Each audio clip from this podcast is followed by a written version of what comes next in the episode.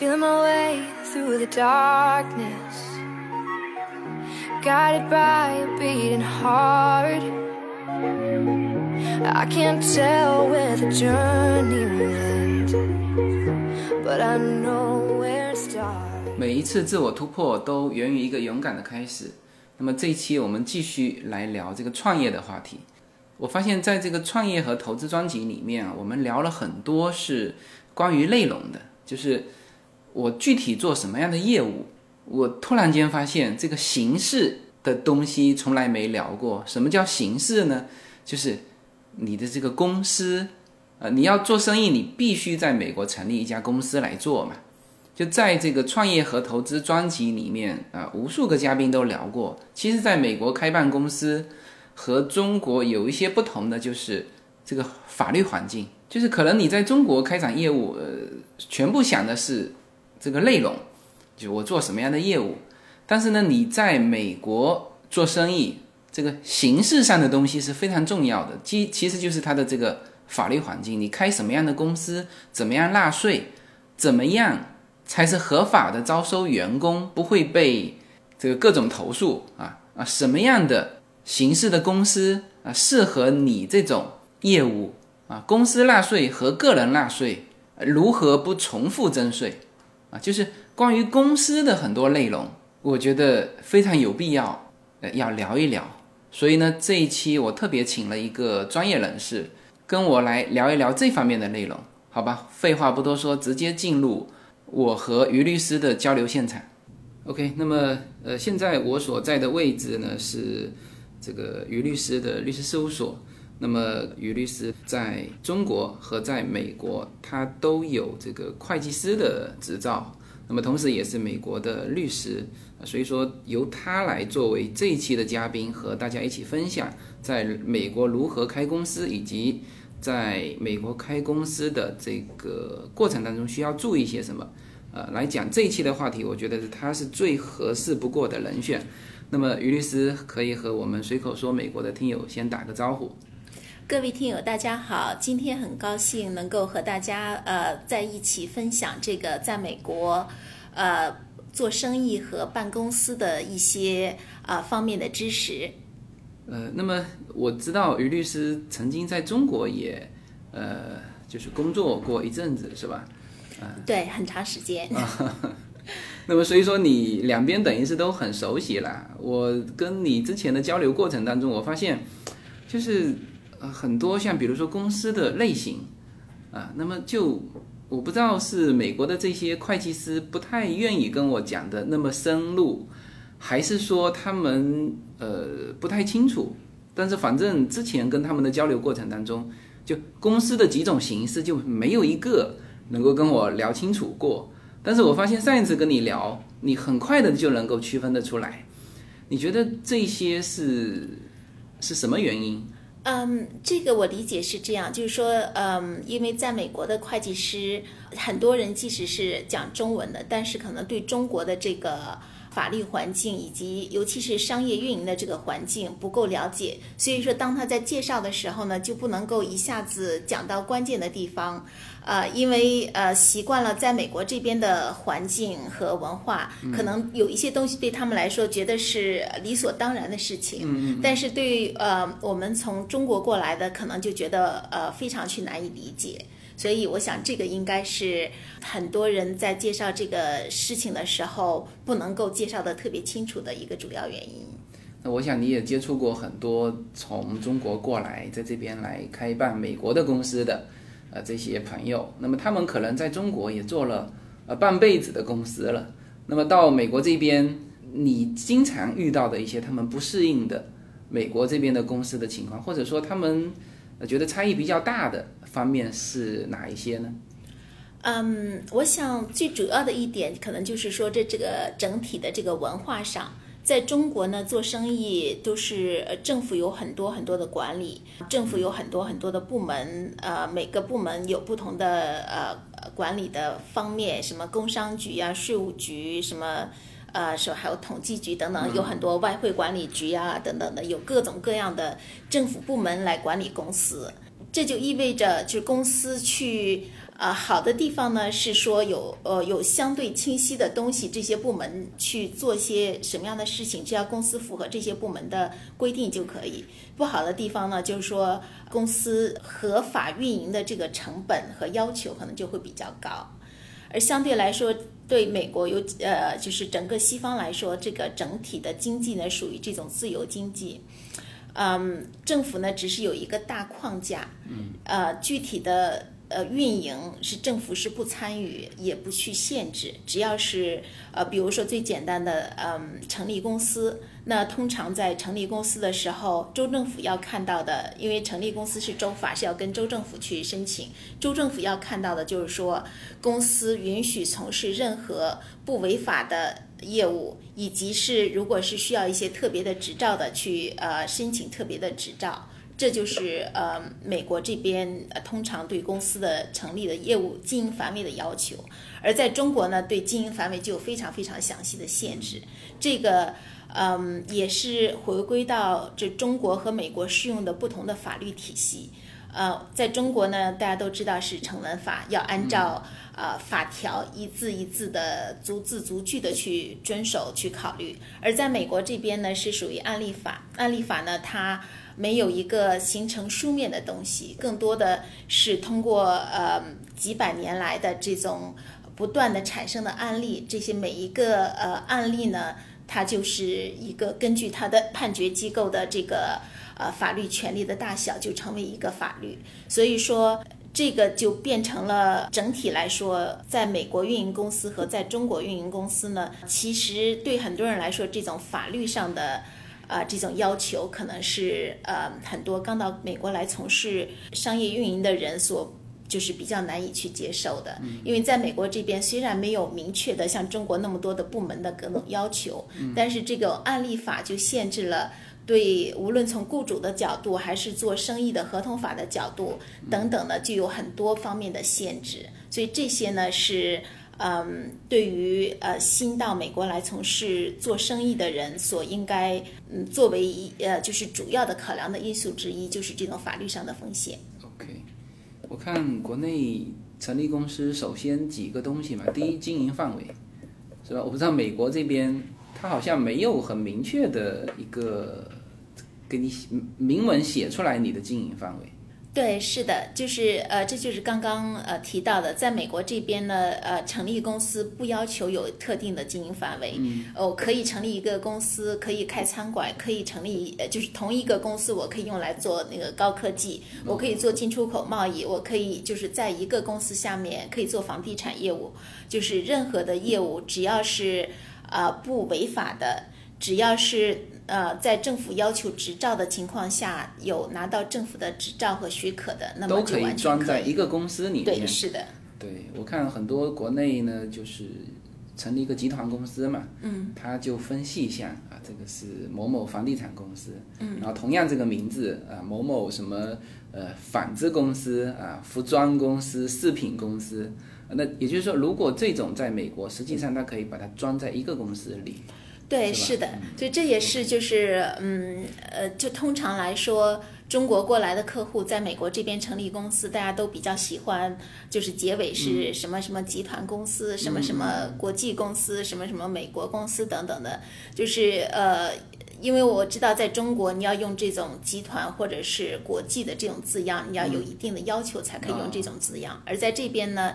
嗯，对公司的名字和经营范围没有这种特定的要求。所以说，大家可以只要是不跟别人重名，只要没有一些嗯，就是呃，比如说一些特别的政府监管的规定，呃，比如说我之前曾经有客户就设立一个公司名字带 B A N C，那这个呢就是不被呃州政府去批准的，因为这个听起来是像银行，虽然这个客户他。并没有要从事任何金融业务的这个想法，只是，呃，这个名字会容易产生这种误解，那最后就被州政府拒掉了。就是说，嗯，只要是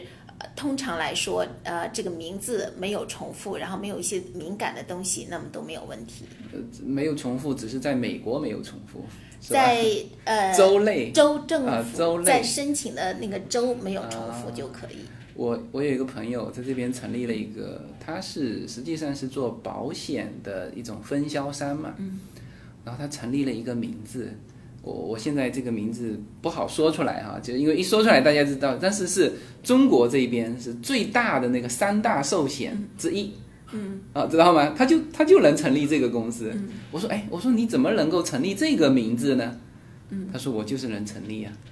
是吧？对，是的，嗯，呃，这个，嗯，如果没有呃登记，呃，就是比如说中国的公司没有在美国这边做相应的登记，这种呃商标呃对名字呃。对，和呃，就是品牌名字等等的，那么就是可以在美国这边允许成立。对我，我当时还说，我说，哎，我说那如果这家公司到美国来发展，那他再想成立这个名字，那怎么办？他就不可以，那他只能是，嗯，要跟就是原来已经成立这家呃去协商，对，去协商买断人家。对对对，他也是这么说，他说那那过来收购我啊。是的，是的。OK。那么这个就是你的朋友的，就是提前投入的一个无形资产，将来有可能会会呃升值很快。对的，不，他当然也是当时也觉得这个名字好嘛，就就就就起了这个名字。OK，那这里面等于是名字、经营范围，呃，这就呃有些区别了哈。那么还有一个呃我自己感受的就是，中国有注册资本制，美国好像就始终没有这个呃注册资本。就是他不要求你一开始就说明你这个公司要投入多少钱。对，是的，这个就是又回到我刚刚解释的，就是说，呃，就是最基本的这个，呃呃，管理的这个模式。中国呢是政府呃管理这个公司的运营。中中国政府之所以会有这个注册资本金的这样的要求，是要求呃这个公司要有一定的实力和规模才允许从事这个业务。啊，是为了对公众和债权者的和债权人的一个保护。但是在美国这边呢，是自由市场经济。嗯，那么呃，大家做生意呢，是认为生意人自己有自己的判定，去跟什么样的人去做生意，去跟什么样规模的公司去做生意。所以说，这个政府不去介入，去设置这种那个注册资本的最低的要求。政府不会说，呃，通过这个来限制、来保证这个公司的呃运营规模和偿债能力等等的，而是完全是取决于这个合同各方和嗯做生意的各方的自己的自由判断。所以，在美国这边呢是没有注册资本金的要求。那么，如果没有注册资本的要求，会不会呃会会会加大这个判断的一个？难度，就比如说，那正常在国内哦，一看这个注册资本一千万，那就就就就基本能够判断这这是一家什么样的公司。那在美国这边，如果拿出一个公司 title，他他完全看不出来。嗯，所以这就回到这个嗯，美国整个的社会制度的这个社会的信用制度、信信用体系，在中国呢，因为没有这种。呃，社会的信用体系，所以说就通过这些注册资本金呢和公司的营业执照等等的要求来，呃，作为一个间接的一个判断的标准。在美国这边做生意，那么如果是要给对方一个额度，就是比如说呃购货可以延迟呃付款的话，像这种一个信贷的额度，那么通常就要对这个公司的背景去做调查。那做背景调查的时候，就会可以看到这个公司的呃有有专门的机构来做这方面的报告，那可以呃看到这个公司的它的大致的一年的营业额是多少，它的规模是怎么样，会有一些信息提供出来，以及这个公司的信用报告是什么样子。呃，那这种方式如果在这边请商业律师，他都能调查得到吗？还是说这家公司它其实呃这些信息呃它公开到什么范围呢？呃，通常都就是就是看这个调查的力度有多大。通常呢，要这些信息都是可以做到的。那因为这种做生意相对来说是直接向对方要，还是说从一个公开的一个网络查得到？呃，首先呢，是从公开的一些信息是可以查到查到的。但呃，另外呢，如果是要做一些更进一步的，要看这个呃，就是做调查的目的是什么。如果是做一些更进一步的调查，那么可能就是要跟呃对方直接去要一些更详细的信息，尤其是呃，比如涉及到买卖生意、买卖公司的时候，那这个时候就一定要到呃卖方去调着所有的资料。Dream life will pass me by if I don't open up my eyes and let's find by me。每一次自我突破都源于一个勇敢的开始。大家好，我的新专辑随口说美国的中美跨境创业与投资专辑已经上线。移民之后做什么？家庭资产如何在美投资？中小企业遭遇瓶颈，如何进行对外突破？这些话题是这个专辑希望和大家探讨的话题。自由军将携手美国东西海岸多位成功创业者与投资者，为您细细分析美国的创业与投资环境，讲述中国和美国这两个世界上最大的经济体有哪一些跨境的商业机会，以及有哪一些完全不同的商业环境和经营理念。如果您需要自由军和二十多位成功的美国创业者和投资者成为你的智囊团，那么加入我们吧。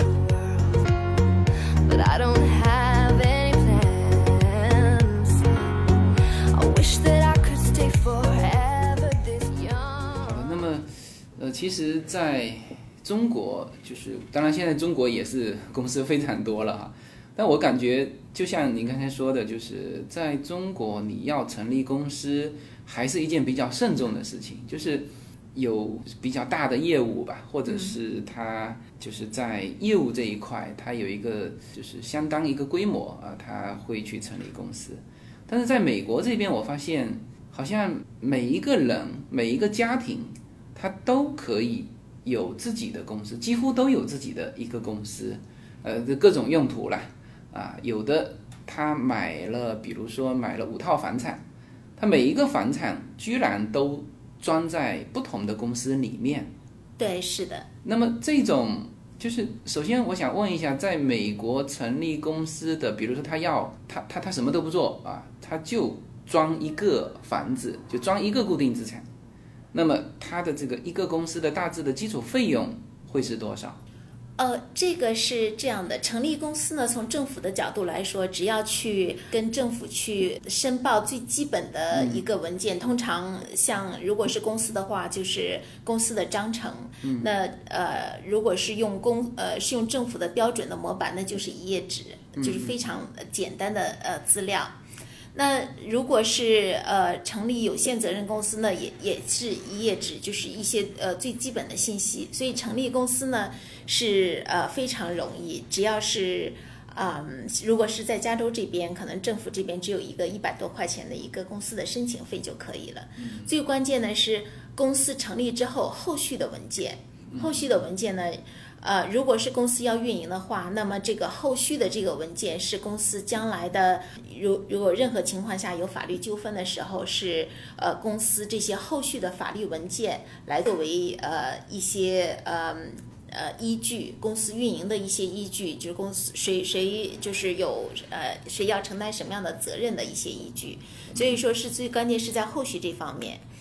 呃，至于这个费用呢？通常这个维持一个公司的费用还是呃比较低。如果以加州为例，那加州这边呢成立呃运营一个公司，那政府每年的收费就是八百块钱的好像是800是呃最低的税。那当然，如果是呃根据公司的规模，如果规模大的话，那这个呃八百块钱要再更高。但税吗？他那个是好像是是一个特许，是属于一个经营权的一个费用。嗯对，就是允许在加州从事经营的政府的收的一个经营的一个呃好像说这个是州政府收的，对，嗯，是州政府收的。嗯，然后呢，再就是每年要跟周呃周务清去申报公司的一些最基本的情况，比如说公司的董事是谁，公司的呃就是总裁等等的，公司的这些呃高层管理人员是谁，嗯，对公司的秘书、公司的财务官这些呃人是谁，公司的运营地址在哪里，就是每年要做一个这样的一个申报，这个是一个最基本的那费用。那剩下的可能就是每年可能要报税啊，要跟要找会计师有会计师的费用。如果是嗯如果正常一个公司，就是它的业务业务量也不大，嗯，呃，就是就是大致的这种会计师的这个费用会在多少？你可以可以说一个区间，嗯，嗯，会计师的费用很难说。因为无论是会计师也好，律师也好，这些专业人士通常都是按照工作时间来收费的。这个呃，就是这个完全是取决于公司的规模、它的交易的那个复杂程度。嗯，如果是简单的，简单的呃，如果是就是不是做很大的业务的这样的一个公司，那可能一年。嗯，可能最低的我知道有的可能会计师只是收到呃几千块，那高的可能就要是呃几万块这样的，这个差异还是蛮大的。嗯，就回到你刚刚的问题上，就是如果是一个公司只是持有一呃一个，比如说房产这样的，那每年的这个公司的最基本的维护的费用，那可可能就是只从政府这边角度来说，就是非常低的。可能一两千块钱就可以维持这个公司。那为什么大家？所以在美国这边呢，持有像你刚刚说的，就是大家都持有一个公司是非常常见的情况。那为什么要选择用公司来持有这些呃固定资产，尤其是房产这样？这通呃这个通常选择公司来持有房产都是用 LLC，就是说有限责任公司的形式。啊，这个主要呢是啊来自于法律风险上的考量，因为一个有一层保护伞。对，一个呃 LLC 是呃有限责任，那么就是比如说这个房子这个房子的对，如果是 出租的话，那租户在房子里边不小心。呃，摔伤了，或者是掉到游泳池里了，等等，就是有任何问题的话，那在保险公司偿赔偿的基础上，那剩下的就是基于这个有限责任公司的这个责任，那就不会再追溯到这个房主的头上。那呃，就是这是一层呃对这个的对这个有限责任的一层保护。那另外，如果是一个人持有不同的房产，那不会说因为一个房产呃有什么法律纠纷会影响到那个其他的房产，所以就通常的呃，在美国人的习惯都是说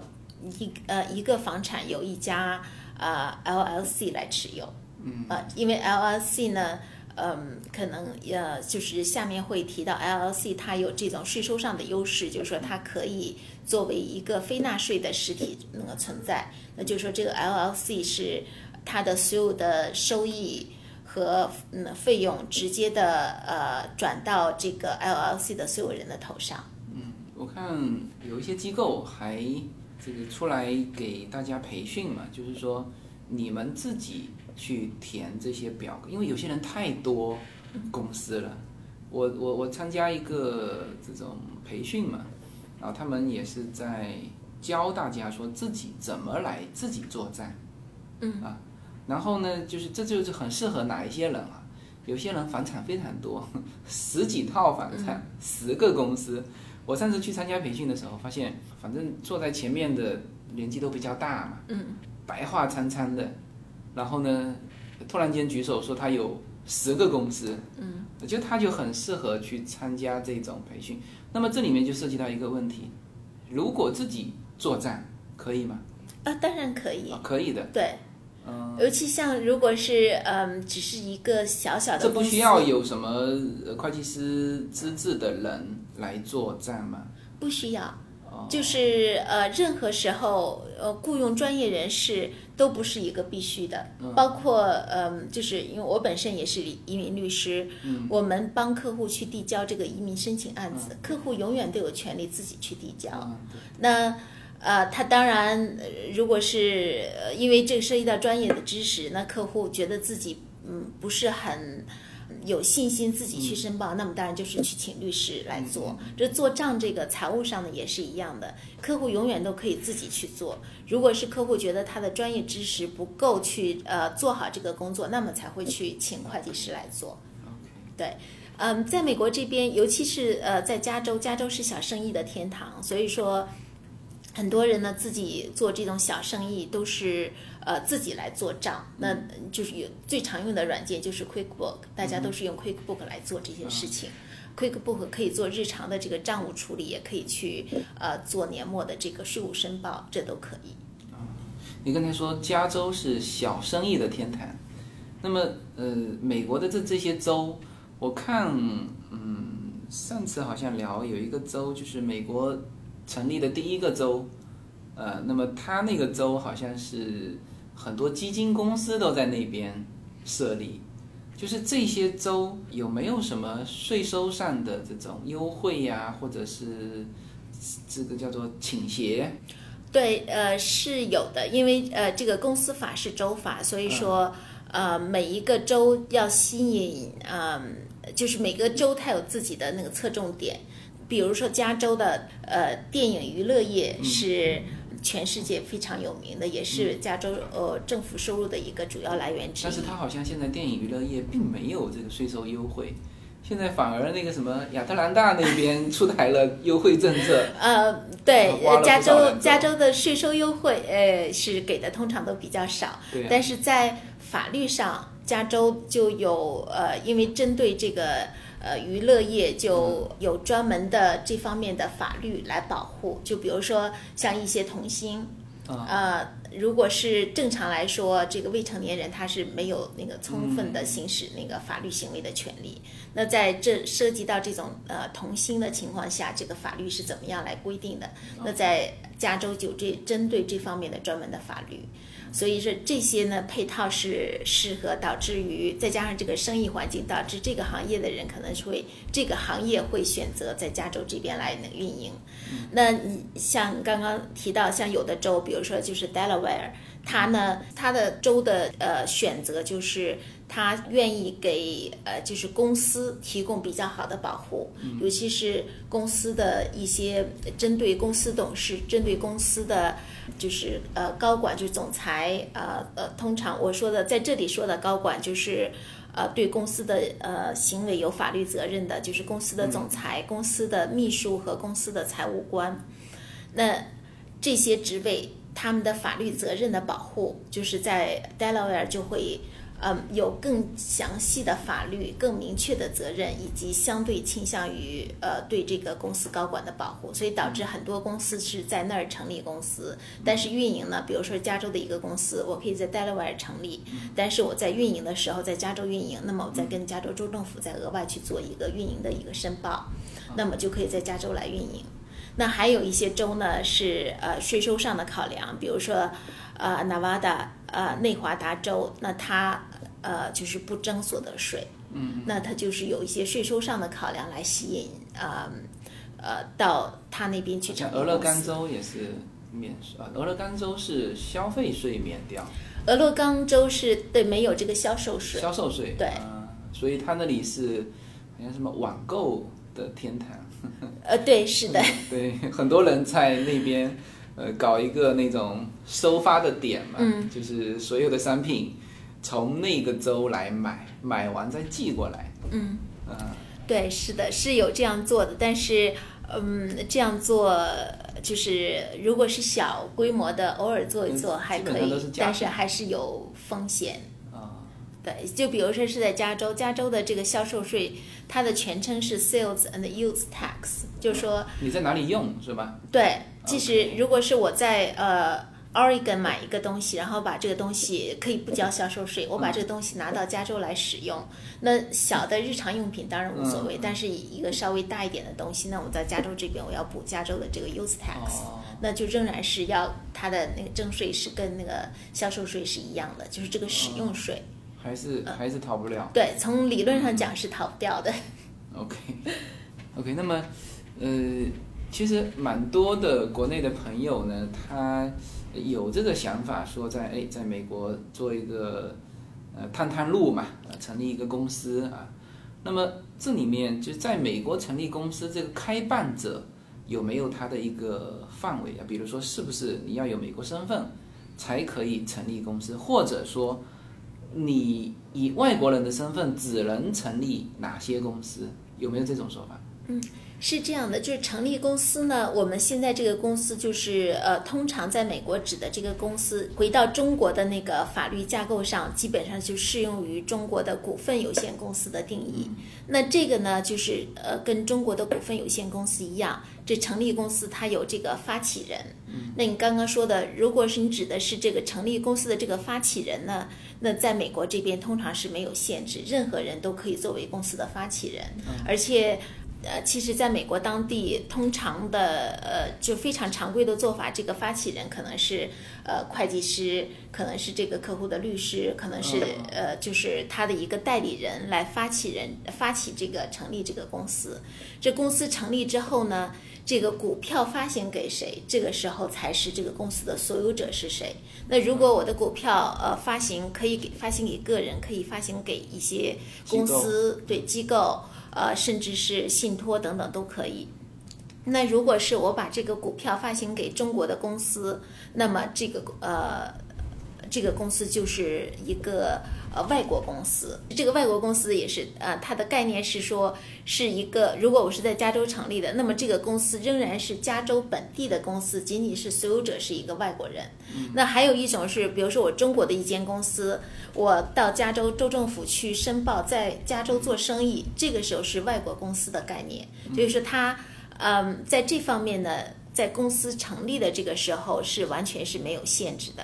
只是呢，在公司的下一步运营的时候，就是在税收上的考量。因为我想很多呃人都听到过，在美国这边的公司，就是我我刚刚提到的股份有限公司，通常很多人在说叫 C 公司和 S 公司。实际上，这个 C 公司跟 S 公司呢，是跟法律意义是完全不相关，它不是一个法律上的概念，仅仅是一个税收上的概念。是说，我成立了一个公司之后，那这个公司在成立的时候是不分是 C 公司，不分是 S 公司，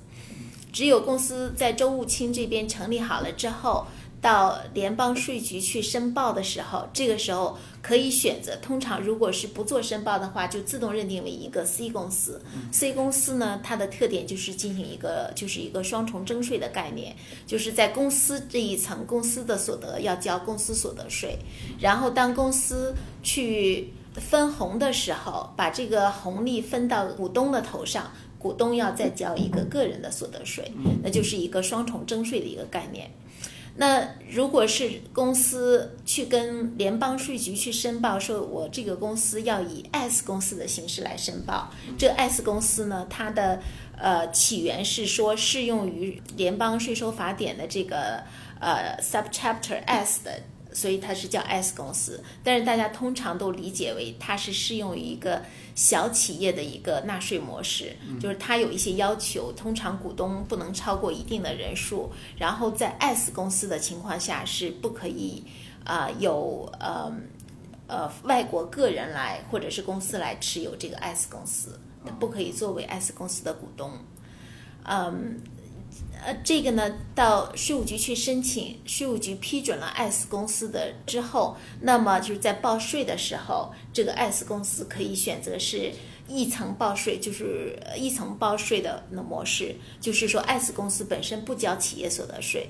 而是把它所有的利润或者是亏损是转到它的股东的头上，由股东一次性来交税。所以这个呢，S 公司从税收的概念就是一个呃，税收上来说，它是一个管道实体的一个概念，因为它本身不是一个纳税实体。LLC 呢，不是跟 S 公司是完全是两种的。我刚刚提到这 S 公司，它本身是一个 corporation，就是一个股份有限公司，它这个 S 是一个税收上的概念，而 LLC 呢是叫有限责任公司，它是一个独立的法律实体，它跟股份有限公司是。呃，完全是不一样的，就是相当于在中国的美国的公司，通常指的是中国的股份有限公司，而呃，美国的这个 LLC 针对的是中国的有限责任公司的概念，所以他们在法律实体上是不一样的。嗯，股份有限公司它是呃，顾名思义，它是发行股票，它公司的所有人是叫股东，而 LLC 呢，有限责任公司，它是不发行股票的，它的。公司的所有人叫成员，那么他的呃成员在这个有限责任公司的利益不叫是股权，叫是啊他的呃叫做是 interest，叫是他在这个有限责任公司的一个呃权益。所以说，嗯，它是完全不同的概念。LLC 是不能发行股票，有呃嗯这个 corporation 是发行股票，就是它的这个 corporation 的。呃，概念虽然是在美国很多小生意也仍然用这个 corporation，但是它在法律实体上跟 Google 跟 Amazon 这些大的上市公司在法律实体上是没有区别，都是一个呃 corporation。那么如果是外国人身份，那么呃在这几种公司形式里面，那么它首先它可能就不能成立 S 型的纳税的这种。对，外国人可以成立呃 corporation，就是股份有限公司，但是不可以选择呃按 S 公司的方式来报税。报税对，OK OK。没有什么能够阻挡你对自由的向往。人生是一趟旅程，精彩的是沿途的风景。大家好，非常高兴能够在二零一七年继续和大家相遇在随口说美国。那么现在大家除了听我的音频节目之外，大家还可以登录我的微信公众号，公众号的名字是英文大写的 L 一，然后是数字二零一零零一一五，大家可以找到无限空间。这是一个新移民家庭和一个在美国打拼的一个普通创业者的个人空间。同时，我还开通了新浪微博，名字也是随口说美国。移动互联网的神奇之处呢，就是可以把同类的人拉得很近，天涯若比邻，世界地球村。让我们享受这个自由连接的世界吧。蓝莲花。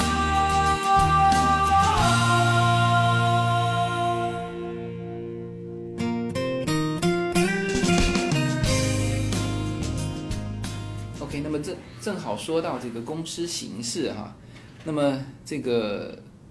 我成立公司的时候，就是很很多人跟我聊过这个公司的形式嘛，我就感觉我其实也包括 LLC 啊、S 啊、C 啊，好像还有一两种，就是一直搞混在一起。那么呃，我听您刚才说就是有公司形式呢，其实呃严格来说只有两种，一种啊就是股份有限公司，一种是这个有限责任公司。那 LLC 属于哪一种？LLC 是有限责任公司，是第二种。哦然后另外呢，就是通常做生意的形式还有很多，就是、嗯呃，通常还会有合伙制的，因为在美国这边的合伙制的是呃非常流行的。合伙制和 LLC 和股份制又有什么区别呢？啊，合伙制是一个单独的，合伙制呢，嗯，它不是公司，它是一个，嗯，就是相当于呃几个人或者几个实体之间的就合作来运营的一种合作运营的一种方式。那责任是？责任呢，它是分有限责任和无限责任合伙制，就是它这个也可以有有限责任的合伙制，但合伙制呢，通常大家嗯，在这个组织型有限责任的合伙是要到州政府去登记，通常这个用的只是专业机构才会用，通常比如说是会计师或者是律师才会用这些形式，嗯。一般的职呃，就是通常做生意的，大家选择的公司的形式都是，要么是有限责任公司，就是 LLC，要么就是股份有限公司，就是这个 corporation，、呃要么就是说以就是自有职业的方式，就不成立任何公司，只是呃有点类似于中国的呃个体经营的那种方式来做。OK，那你这里面讲的就都没提到 S 和 C，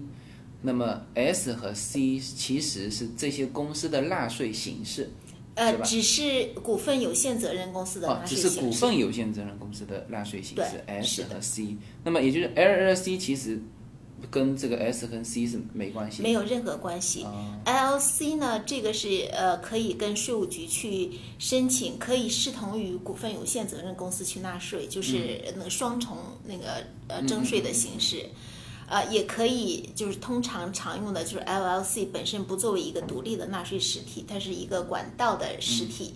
啊、这个时候就是看呃 LLC 的呃成员，就是相当于股份有限责任公司的股东有几个。如果是一个成员的话，那么就视同于这个个体经营的情况来纳税，就是 LLC 本身不纳税，所有的呃公司的利润亏损，嗯。转到公司的呃管转到这个 LLC 的成员的头上去，呃，交这个个人所得税。如果是两个或以上的成员的情况下，就是按照合伙制的方式来交税，就是根据嗯提前约定的，如果没有约定的话，就是按各自所每个成员所占有公司的比例去分配，然后那按照这个分配后的比例到每一个成员的头上去交自己去交个人所得税那么。这种模式就是当年必须，就是和自己的个人合在一起去申报他的利润了，对如果是利润或者是亏损，啊。对，是的，就是这就这种方法就不像国内那种说我这个公司不分红，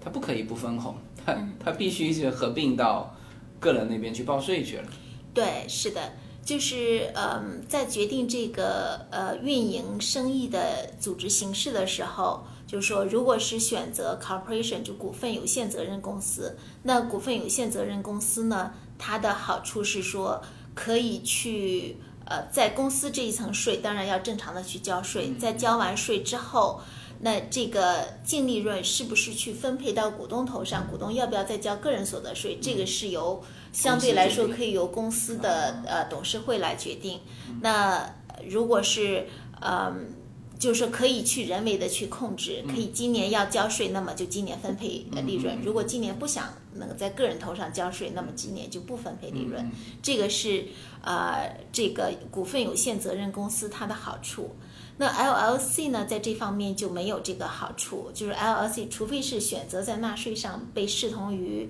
股份有限责任公司来看待，否则的话，它 LLC 本身不交税，这就意味着。当年的利润，无论是不是有分配到呃成员的头上，成员都要是按照这个他所拥有的公司呃这个 LLC 的比例去进行交税。那么有限合伙这种模式，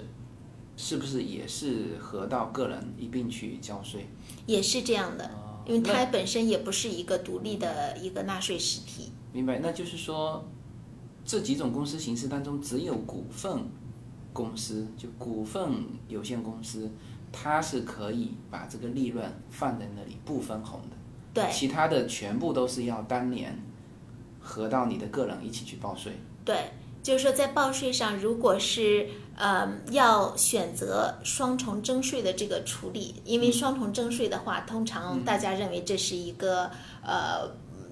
不好的、不利的一个方面。那在这个你说的双重征税就是公司交了公司税，分红到个人之后再交一道个人的税，是吧？对，是的这个双重征税。那在这个有这个双重征税的这个缺点的基础上，那么它所对应的好处，嗯。就是说可以去呃，这个净利润可以去人为的去控制是不是要分红，然嗯。后是在什么时候去交这个让股东来交个人所得税。嗯。像其他的管道征税的呃管道呃那些组织形式，那他们呢，因为公司是一个管道实体，它本身并不交，并不是呃交税的。虽然它仍然要做税务申报，那申报的是跟税务局申报，今年我公司赚了多少钱，我分到呃成员头上，或者是就是 S corporation 情况下分到呃股东头上多少钱，它是要做这种信息的一个申报，它自己并不是一个呃就是真正意义上的一个纳税实体。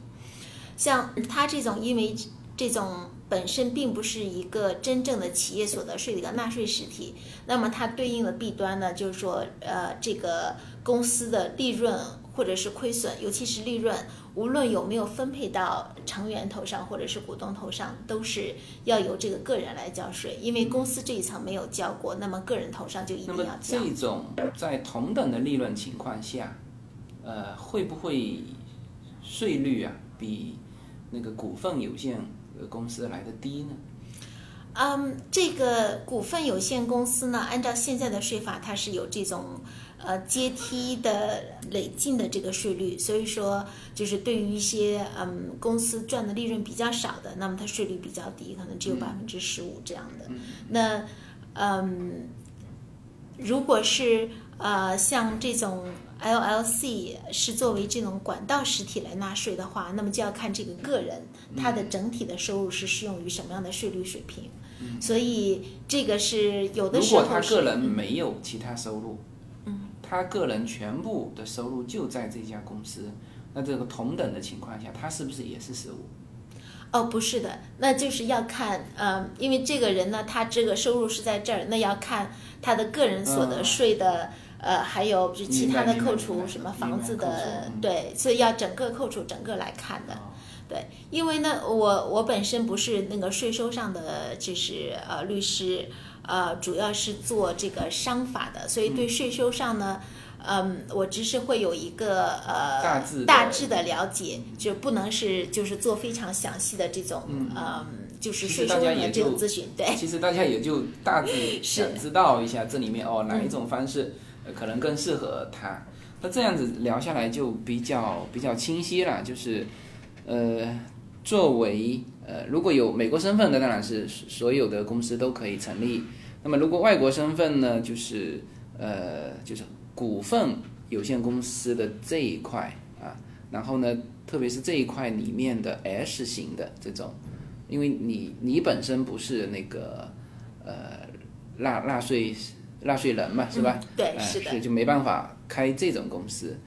呃，那么呃这是就是开办者的一个身身份的一个呃成立公司的一个一个一个差别。那么还有就是呃三种模式的公司，一种是股份有限公司，一种是有限合伙，啊，一种是 LLC 叫有限责任公司啊。这公司其实就是就是大大致分得上是这三种嘛，但是呢，公司的纳税模式又分 S 和 C 啊、那么呃这里面就刚才聊到的，就一种是其实也是有利有弊哈，嗯，一种是双重的，一种是管道式的，就是呃归到个人去交税。那这里面呢，这个比较还是比较复杂哈，就是因为我其实是接触过多次，那我现在是比较呃清楚，呃第一次接触到的这个朋友啊，我估计啊要消化半天。对，因嗯为这个在跟中国来说是没有很多概念是没有的，嗯所以呃刚刚开始接触的时候会呃比较困难一些。嗯嗯这个刚刚提到这个设立公司的这些组织形式上。就是在选择组织形式的时候，就税收只是一个考量的呃原因之一。嗯，呃，就是呃，通常呢，嗯，还有很多其他的考量，呃，比如说，呃，呃因为我我本身也做移民，就是在做移民方面，如果成立公司的话，尤其是呃有如果有呃有的客户做就是跨国公司高管的方式移民的话，这个通常是设立是可以设立这种股份有限公司呃和有限责任公司，就是 corporation 和 LLC，通常都可以成立。但是我们呢，通常是建议客户。呃，成立这个股份有限责任公司，因为在这种情况下会有一个公司以外国人身份对外国人身份，也可以成立这种。对，啊、因为呃，在这种就是在报税上是按照双重征税的形式哦来报税对。嗯那在这个我们之所以会这样建议客户，因为呃，通常移民官会喜欢看到这公司的税表，这也是呃，因为在 L one 的案子里边，公司是申请人，呃，这个个人是受益人，所以申请人的这个财务资料，税移民局是一定要看到的，就是要交这个税表。那如果是成立呃股份有限公司的话，那么呃这个税表是有，就是通常大家都说的幺幺二零表格，这个可以递交给税务局。如果是设立 LLC 的话，那 LLC 呢，它的它本身只是做一个信息申报，它本身并没有真正去交税，而是把这个，嗯。这个利润分到呃成员的头上去交税，那这个在对移民官来看的时候，就不像呃用股份有限公司看的那样的清楚楚，对，所以呃，从身份上的，如果是做嗯 L one 方式来移民的话，那通常啊、这个呃选择就是成就是成立这个股份有限责任公司。那另外呢，还有的考量就是说，将来公司的扩张，如果是公司的嗯将来的呃就是预期公司将来会扩张或者吸收新的呃股东进来，那这种情况呢，我们也是通常建议客户是成立这个股份有限责任公司，因为呃股份有限责任公司就是发行股票，发行股票呢，那么吸收新成员的时候，就是只要是公司自己来决定发行股票，那么就可以，不需要经过呃其他的现有的股东的同意。就比如说我们现在拥有 Google 的股票。我 Google 现在想在增发股票的时候，不需要经过现有的呃股东的同意，它可以只要是它的呃管理层管理层董事会决定就可以了。那如果是 LLC 的话呢？LLC 通常是要求现有的成员同意之后才能够吸收新的成员，所以说 LLC 呢，在这方面就有对公司的吸收新的成员方面，就是公司的这个现有成员的呃，就是这个权益转让方面是有很多的限制。所以说，如果是公司预期将来要呃对外融资，嗯，或者是公司要呃扩张吸收新的投资者，呃，或者是现有的成员想就是可以有比较好的一个退出机制等等的，在这种情况下，可能还是有限责任公司的这个法律形式会优于 LLC。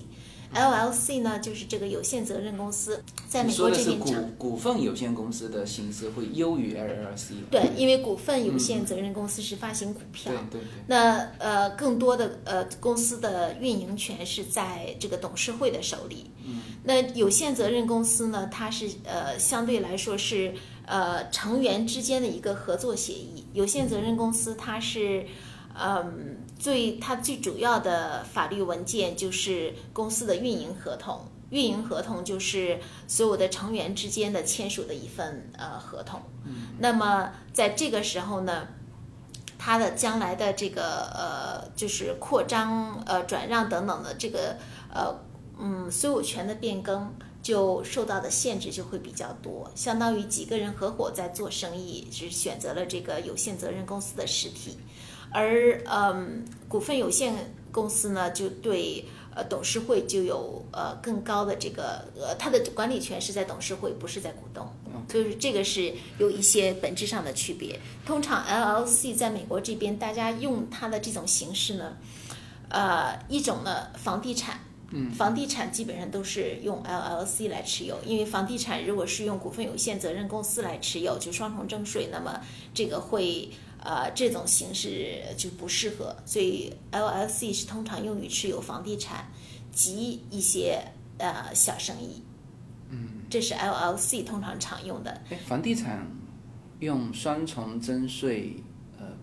就是不太合适，是吧？对，因为房地产就呃，通常我们提到房地产，大家通常都是要出租。那出租的情况下，在如果是用呃，双重征税的这种实体股份有限责任公司变成在公司这一层要交一层税，对，然后再呃分红到股东手里再交一层税，那这个税负就会高于呃直接用 LLC 来持有一层交税的情况。嗯，所以大家通常在房地产持有上都是用 LLC 来持有，这是一个呃很约定俗成的一个一个做法。那呃另外呢就是呃小公司。呃，用 LLC 的相对来说比较多一点，呃，再加在其他的，嗯，可能一些，呃，有一些特殊行业的要求，比如说在加州，律师事务所是不可以选择 LLC 的，那么律师事务所能够选择的就是股份有限责任公司或者是这个呃合伙制的形式，嗯，所以这个是也对行业有一些特殊的要求，但通常来说。嗯，在这个选择组织形式的时候，就是说刚刚提到有考虑税收上的考量，有就是公司呃对外融资和进一步扩张的股呃所有权转让方面的考量，还有 LLC 呢，它还有一个缺陷就是说，当通常 LLC 的成员如果有任何变更的情况下，比如说嗯。成员呃，就是呃最直接的说法，比如说其中一个成员死亡，那么这个时候这个 LLC 的呃存续性就会有问题。如果是公 LLC 是只有这一个成员的话，那么这个呃当这个所有者呃死亡或者是有任何其他丧失法律行为能力的情况下，那么这 LLC 的存续性就会有问题。呃，另外呢，如果是嗯有多个成员的情况下，那么这个呃成员的他的权益的处理上，那就是要看这个呃当初签署的经营协议中是怎么样来规定的。而呃股份有限责任公司就不受这些限制，任何一个股东的存在与否跟公司的整体的运营是没有大的关系的。啊，这个也是呃他们的一些主要区别。当然，就是如果刚开始是成立，因为刚开始大家都不知道自己生意能做得多大嘛，是吧？刚开始呢就以小公司的形式 LLC，但是呢等到呃自己这业务上去了，好像也可以改成股份公司的模式，是吧？对，是的，可以就是在法律实体上可以申请从 LLC 转成呃 corporation，或者从 corporation 转成 LLC，、这个都是可以的。在税收上也可以，税收上就是说，当从 LLC 转成呃转成 corporation 的时候。嗯，在呃联邦税局那边要有一个比较呃复杂的一个一个申报，但是从嗯操作上来说都是可行的。好的，好的。那么，呃，今天是非常感谢于律师能够跟我们来聊这个相对复杂。我觉得可能还是一种，嗯，我们原来在国内习惯了国内的整个的公司的模式，呃，就有的时候会觉得，哎，美国这边相对来说会会复杂。呃，这个你觉得两边是复杂程度是美国会更复杂一点吗？嗯，美国的税收上是会比中国复杂很多，哦但是呃，只是这个法律形式上来说。呃，应该是相对简单，啊不过就是在后续的呃公司运营的时候的呃法律责任上、法律风险上会比中国会高很多。OK OK，行，那今天非常感谢于律师，呃，能够和我们分享在美国如何开办公司，开办什么样形式的公司。呃，那么呃，时间关系，那这一期呢就到这里。那么我们会在下一期的节目当中，呃，会更多的会聊到公司的资金、费用、利润以及公司的人员，呃，包括这个有哪一些呃，于律师通过自己多年的经验呃积累下来的。哪一些值得设立公司的投资者注意的一些方面。那这些内容我们会放在下一期来聊，好吧？那么这一期呢就先到这里，好，谢谢大家。